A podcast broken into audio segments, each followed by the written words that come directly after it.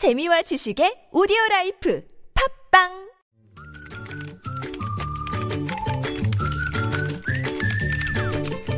네, 뉴스보다 재밌고 뉴스보다 뜨거운 무적의 댓글을 전해주시는 분입니다. 시사 칼럼니스트 이숙현 씨 나오셨어요. 어서 오세요. 네, 안녕하세요. 자, 첫 번째 소식은요. 네, 내년부터 자녀를 세 명 이상 둔 가구에 한해서요. 네. 영 세에서 이 세 영아에 대해서 이 세 번째 아이부터 가정 양육수당을 십만 원 더 받을 수 있게 될 전망입니다. 음. 여기서 말하는 가정 양육수당은 어린이집이나 유치원 등을 이용하지 않고 집에서만 아이를 키우는 경우인데요. 네. 그러니까 영 세에서 팔십사 개월, 그러니까 만으로 일곱 살인데 이 아동들에 대해서 지급이 되고 있습니다. 네.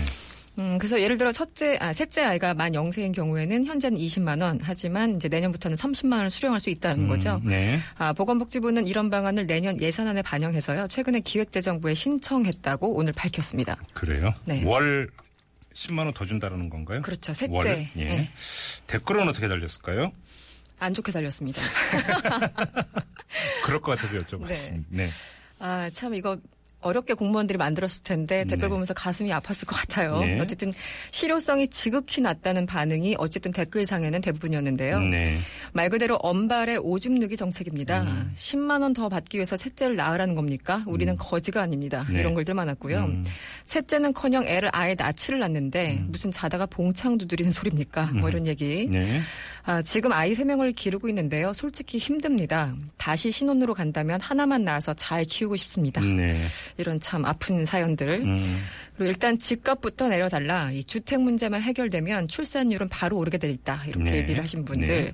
그리고 유럽의 출산율 높은 나라를 한번 보십시오. 사회보장 잘 돼 있고 정치인 청렴하고 부의 재분배가 잘 돼 있고 음. 노동의 가치를 인정해 주는 나라에서는 네. 애를 낳지 말라고 해도 낳습니다. 음. 한마디로 이제 해법은 돈이 아니다. 뭐 이런 얘기 했습니다. 그러니까 간단히 만 두 살까지잖아요. 그것도. 그렇죠. 그러니까 뭐 총액 그 더 받을 수 있는 게 삼백육십만 원이네요. 계산하면. 그, 순 계산하면 네네네. 그렇지 총액은? 않습니까? 네, 셋째 아이에 한해서 네. 추가로 받을게. 그럼 삼백육십만 원 때문에 셋째를 더 낳느냐? 네.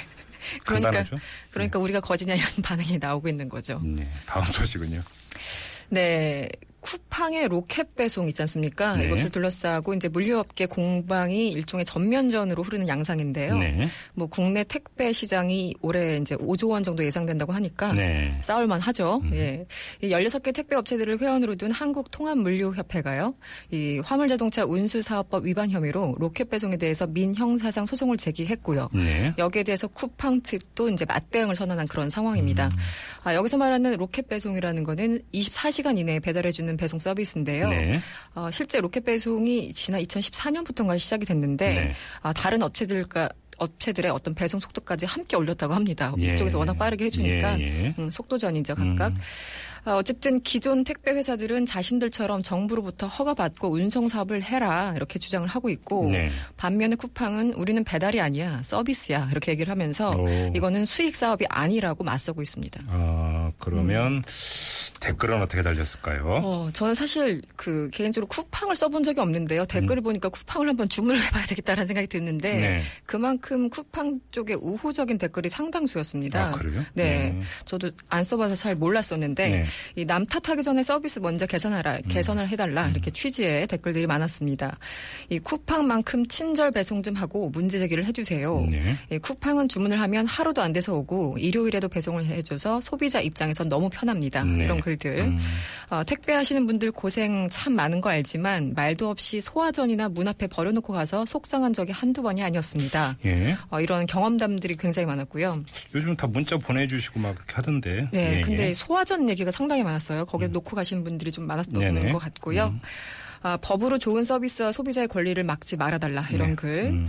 그리고 어떤 분은 이렇게 적었어요. 이 군대 말년보다 더 시간이 안 가는 게 물건 구입한 지 이틀이 지나도 아무 소식 없는 저녁 여덟 시. 왜 또 저녁 여덟 시예요? 그러니까 일곱 시도 네. 아니고 참 네. 디테일하시죠. 네. 예, 그래서 어쨌든 본인은 로켓 배송은 이런 거 신경 안 써도 아, 되니까 음. 참 좋다 이런 네. 얘기를 하신 거고요. 네.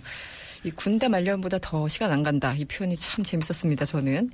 이 네. 대형마트에서 몇만 원 이상 사면 배달해 주는 거랑 도대체 뭐가 다른 건지 음, 모르겠습니다. 음.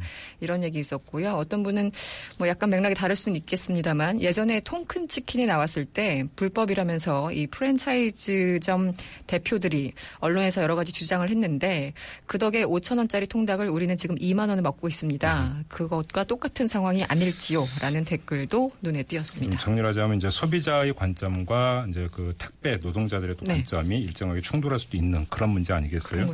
근데 저는 이 얘기 들으면서 드론 배송되면 그때는 어떻게 해요? 그러니까요. 그것도 하나의 문제죠. 근데 음. 드론 배송 자체도 문제고 어쨌든 그 직업 이 직업을 많이 잃게 되는 거죠. 음. 지금 하시는 분들은요. 네. 알겠습니다. 자, 시사 칼럼니스트 이숙현 씨였습니다. 고맙습니다. 감사합니다.